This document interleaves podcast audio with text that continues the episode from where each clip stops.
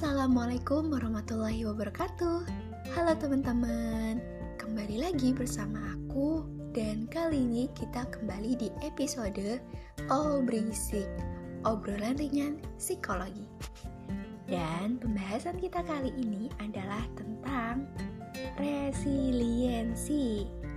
Nah, teman-teman di sini asing gak sih kalau mendengar istilah resiliensi? Mungkin sebagian besar dari teman-teman ada yang udah paham ya apa itu resiliensi. Tapi sebagian besar lagi masih ada yang asing nih. Nah, sebelum kita masuk ke pembahasan, aku mau ngasih tahu dulu deh apa itu resiliensi. Oke. Jadi teman-teman, bahasa gampangnya ya, resiliensi itu adalah kemampuan untuk beradaptasi atau bisa diartikan juga sebagai daya tahan kita atau bisa juga sebagai daya lenting atau fleksibilitas kita. Nah, kalau berdasarkan psikologi, resiliensi adalah serangkaian skill atau kemampuan yang bisa dipelajari atau diasah nih teman-teman. Meliputi keterampilan, sikap, dan perilaku-perilaku yang dibentuk dari suatu situasi yang sulit. Nah, teman-teman di sini pernah gak sih menghadapi suatu situasi yang sulit? Di sini teman-teman pasti akan menyalahkan situasi tersebut atau teman-teman bisa untuk mencerna dulu nih situasi sulit ini itu apa aja sih gitu. Mungkin teman-teman bisa jawab ya nanti setelah mendengar podcast ini sampai selesai. Oke teman-teman, jadi sebenarnya kita ini nggak perlu loh untuk menyalahkan situasi yang sulit. Kita nggak perlu capek-capek untuk terus menanyakan kenapa sih situasi yang sulit ini ada dalam diri aku. Nggak perlu teman-teman. Karena apa? Karena itu tadi. Sebenarnya situasi yang sulit itu teman-teman bisa membentuk diri kita untuk menjadi pribadi yang lebih baik lagi. Bisa membentuk diri kita untuk menjadi pribadi yang lebih kuat lagi. So, kita justru malah harus berterima kasih oleh situasi yang sulit itu, teman-teman.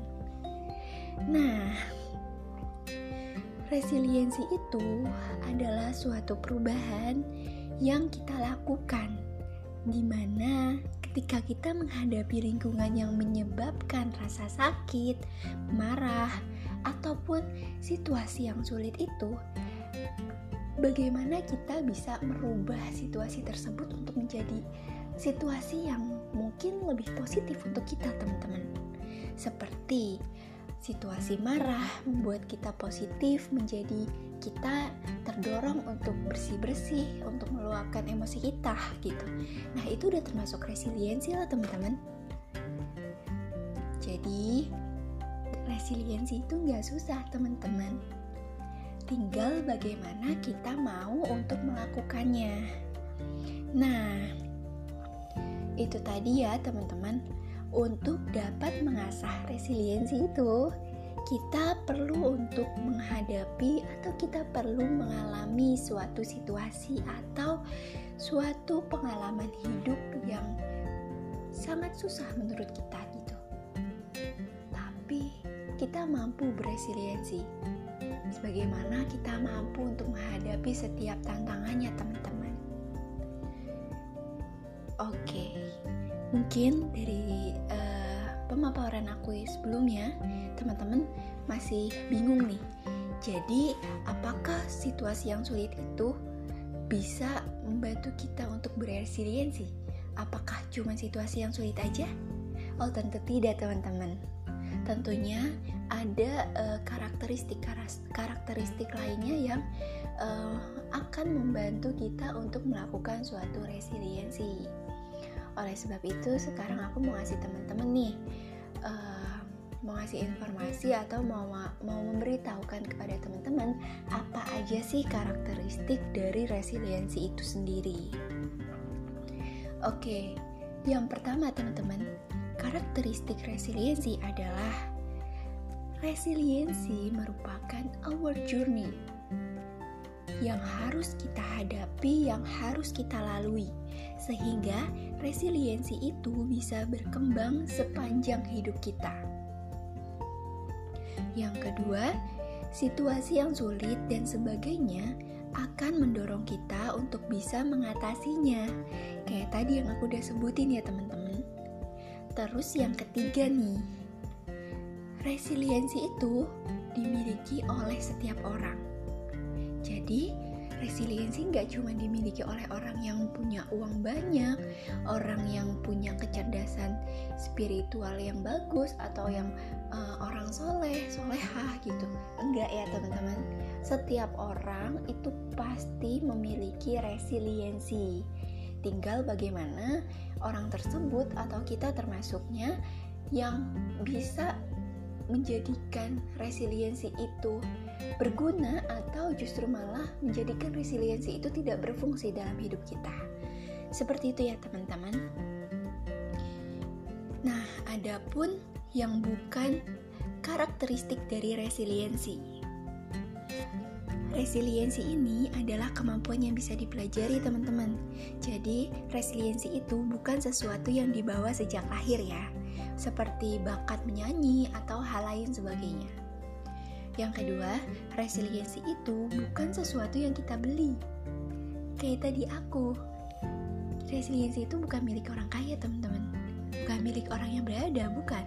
Karena resiliensi itu nggak bisa dibeli. Oke, sampai sini paham ya. Yang ketiga, resiliensi itu bukan suatu immunity yang bisa membuat kita kebal, yang membuat kita eh, nggak uh, bisa merasakan yang namanya sakit, yang namanya emosi marah dan lain sebagainya, stres dan lain sebagainya. Itu bukan ya teman-teman. Jadi kita harus tetap untuk bisa berusaha merasakan rasa sakit itu. Kita harus terima kalau kita sakit, kita harus terima kalau kita itu marah. Bukan semata-mata kita mau resiliensi tapi kita menolak semua situasi yang sulit. Bukan ya teman-teman. Tapi resiliensi itu bagaimana kita bisa menghadapi situasi yang sulit tersebut gitu. Yang keempat resiliensi itu bukan juga sesuatu yang cepat diperoleh. Jadi resiliensi itu perlu proses ya teman-teman yang kelima resiliensi itu mempunyai outcome. Bagaimana kita yang bisa melakukan resiliensi ini, kita bisa sharing pengalaman kita ke orang lain. Bukan cuma semata-mata diri kita sendiri gitu loh teman-teman. Oke? Dan yang terakhir, yang bukan resiliensi adalah resiliensi nggak ada bentuk khususnya okay? jadi semua orang mempunyai resiliensi yang berbeda-beda mempunyai resiliensi yang uh, sesuai dengan porsinya masing-masing. Gak ada uh, resiliensi ini dalam bentuk khusus. Misalnya kayak suku Jawa dengan resiliensi A suku Sunda dengan resiliensi C gitu. Enggak ya teman-teman? Oke, sampai di sini teman-teman udah bisa belum sih menarik kesimpulan atau teman-teman udah ada gambaran gak sih tentang resiliensi itu?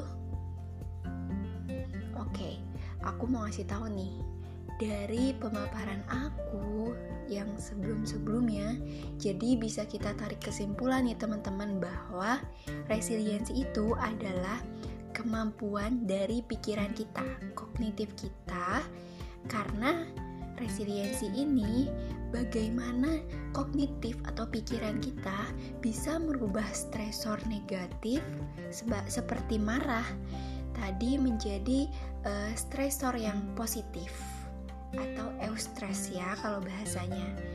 Jadi resiliensi itu tergantung pada pikiran kita sendiri teman-teman Gak bisa pada pikiran orang lain dan lain sebagainya gitu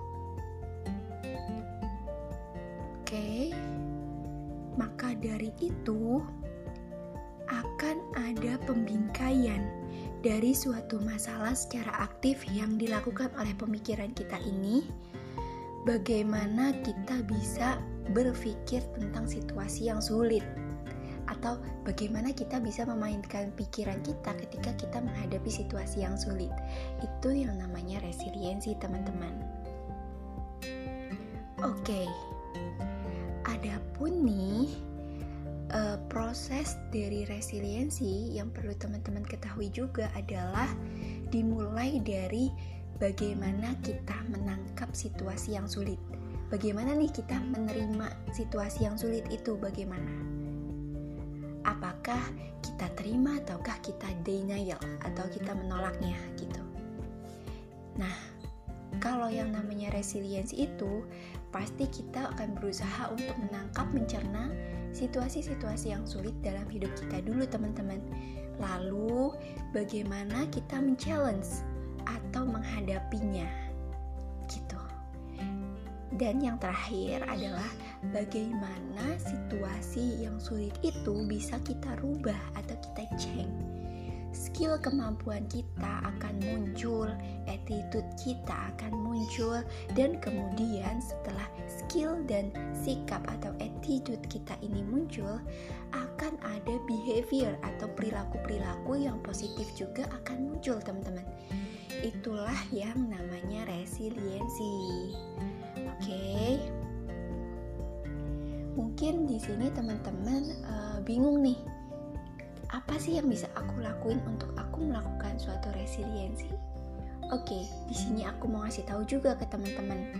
Ada uh, beberapa hal yang bisa kita lakukan untuk kita mencoba melakukan resiliensi itu sendiri, teman-teman. Contohnya yaitu dengan melakukan proses self-talk atau berbicara dengan diri kita sendiri.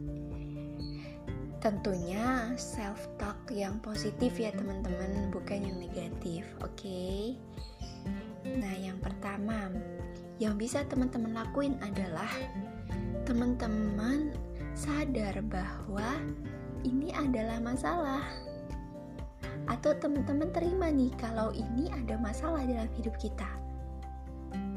Dan teman-teman akui kalau ini emang sulit untuk kita lakukan, untuk kita lalui gitu.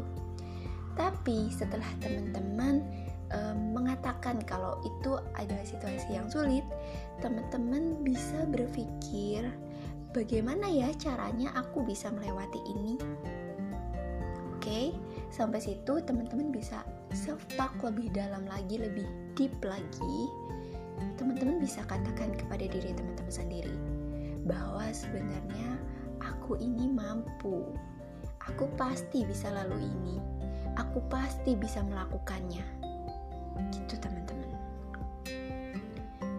Dan selanjutnya setelah teman-teman self-talk lebih dalam lagi, teman-teman bisa mengingat, mulai mengingat situasi-situasi sulit sebelumnya yang bisa teman-teman atasi.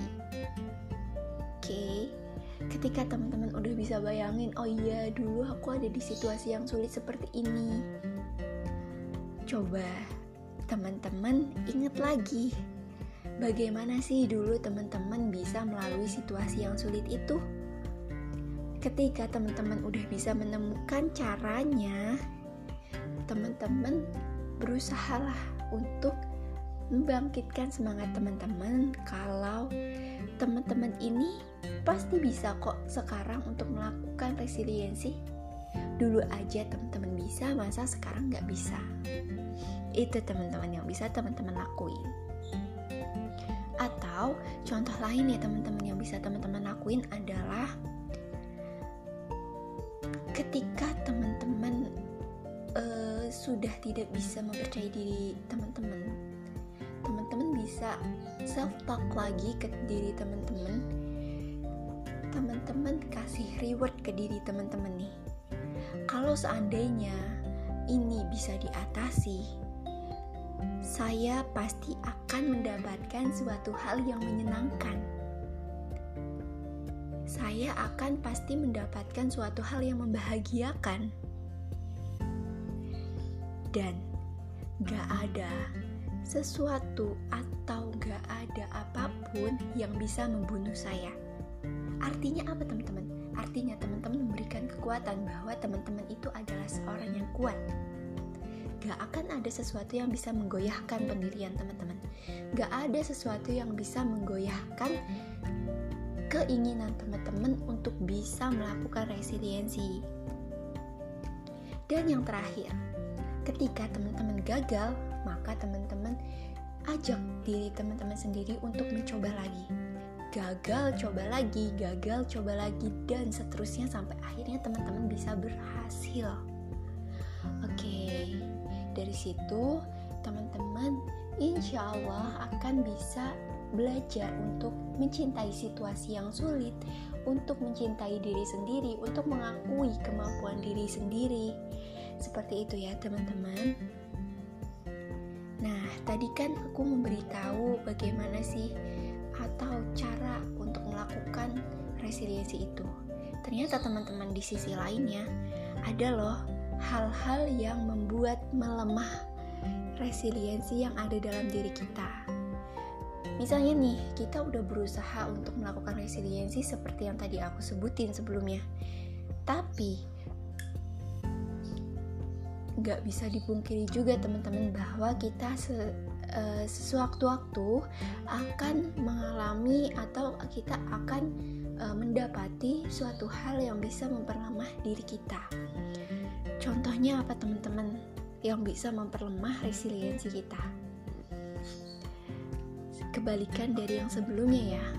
Kalau sebelumnya adalah self talk yang positif, self love Nah, kalau yang sekarang adalah self-hate atau self-talk yang negatif nih teman-teman. Contohnya kayak gimana sih? Nah, contohnya yang pertama, teman-teman selalu bertanya, mengapa ada di masalah ini? Kenapa sih masalah ini selalu datang ke saya? Apa sih? Ini masalah apa gitu? Jadi, teman-teman yang memperlemah resiliensi teman-teman adalah kita jadi justru fokus pada permasalahan itu, bukan fokus pada diri kita sendiri. Kita malah fokus untuk mempertanyakan masalah-masalah yang tidak bisa kita jawab. Karena apa, teman-teman? Karena masalah itu akan selalu datang tanpa kita minta. Oke, oleh sebab itu, kita harus bisa untuk belajar menghindari bertanya tentang masalah yang datang ke diri kita. Karena itu nggak akan bisa terjawab teman-teman.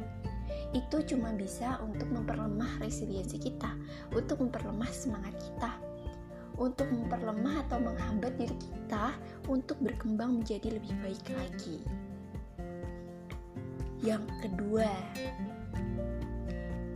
yang bisa memperlemahkan resiliensi kita adalah ketika kita menyatakan bahwa kita nggak bisa melakukan sesuatu cara dengan yang sempurna. Dan mungkin untuk sekarang saya akan menyerah. Kita akan menyerah. Nah, menyerah atau give up inilah yang mungkin akan menjadi clue atau kata kunci yang mana resiliensi dalam diri kita ini tidak berfungsi teman-teman. Oke. Dan yang terakhir adalah yang memperlemah resiliensi kita yaitu kita mensugesti diri kita sebagai sesuatu hal yang buruk gitu. Kayak aku ini lemah aku ini nggak bisa apa-apa aku ini nggak punya kemampuan apa-apa aku ini bodoh dan lain sebagainya.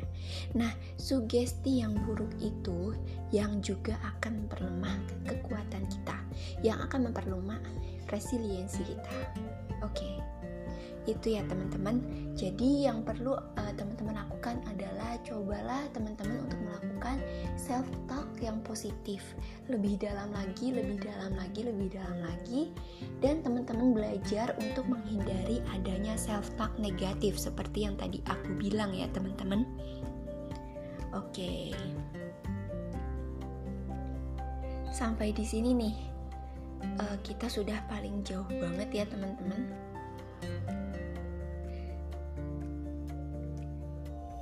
Dan yang perlu teman-teman ingat adalah kekuatan resiliensi maksimal itu adalah ketika manusia atau diri kita ini bisa survive dengan masalah-masalah yang ada dan kita bisa melanjutkan hidup kita. Kalau teman-teman bertanya, lalu apa sih uh, salah satu apa sih alasan kita harus melakukan resiliensi dan apa sih hal-hal yang mendukung uh, kita untuk melakukan resiliensi? Oke, okay. kalau dalam perspektif Islam atau secara psikologisnya juga nih ya teman-teman, kita perlu melakukan resiliensi karena kita kembali lagi pada tujuan hidup kita. Kita hidup untuk apa? Oke, sampai sini teman-teman bisa bayangin nih, kita hidup untuk apa? Yang pertama, tentunya kita pasti hidup untuk bisa menebarkan manfaat kepada orang lain. Dan yang kedua, kita hidup untuk beribadah kepada Allah. Oke. Salah, teman-teman. Kebalikan ya. Yang pertama adalah kita hidup untuk beribadah kepada Allah dan yang kedua kita hidup untuk bisa bermanfaat kepada orang banyak.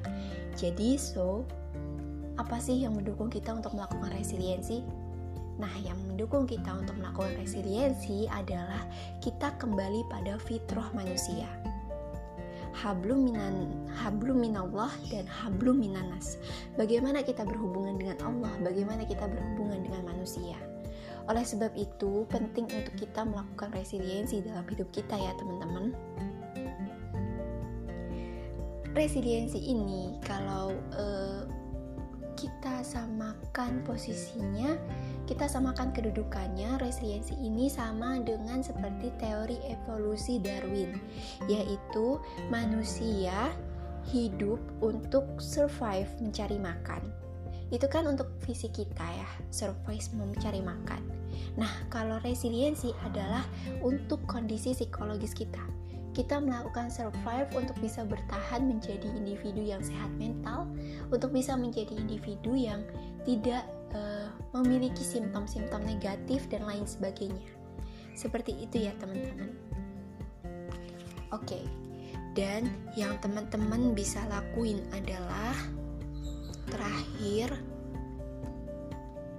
untuk membentuk sikap dari resiliensi ini, teman-teman harus memiliki komitmen. Komitmen ini bukan cuma sekedar ucapan ya teman-teman. Bukan cuma sekedar ucapan aku siap untuk melakukan apa pun. Tapi komitmen itu adalah suatu sikap yang kemudian teman-teman aplikasikan ke dalam perilaku positif dalam hidup teman-teman. Yang kedua kontrol fokus dalam diri teman-teman. Bagaimana teman-teman bisa fokus survive menghadapi masalah tapi bukan fokus untuk meratapi atau larut dalam masalah itu ya teman-teman. Melainkan teman-teman bagaimana caranya untuk bisa survive? Melihat situasi dari sudut pandang yang berbeda teman-teman di sini juga harus menerapkan sikap tawadu di mana untuk teman-teman bisa uh, survive teman-teman gak bisa yang namanya sombong jadi tetaplah berprinsip bahwa lifelong learner atau hidup ini adalah untuk selalu belajar, belajar, dan belajar. Jadi, teman-teman fokus pada masalahnya untuk menghadapinya, dan teman-teman buatlah mindset bahwa hidup ini adalah untuk terus belajar, belajar, dan belajar. Jadi, teman-teman percaya bahwa dengan belajar, teman-teman akan bisa melakukan resiliensi. Dan yang ketiga, eh, bagaimana teman-teman bisa melakukan resiliensi adalah teman-teman mulai untuk melakukan sesuatunya dan tuangkanlah dalam bentuk perilaku. Perilaku-perilaku yang positif tentunya teman-teman. Oke.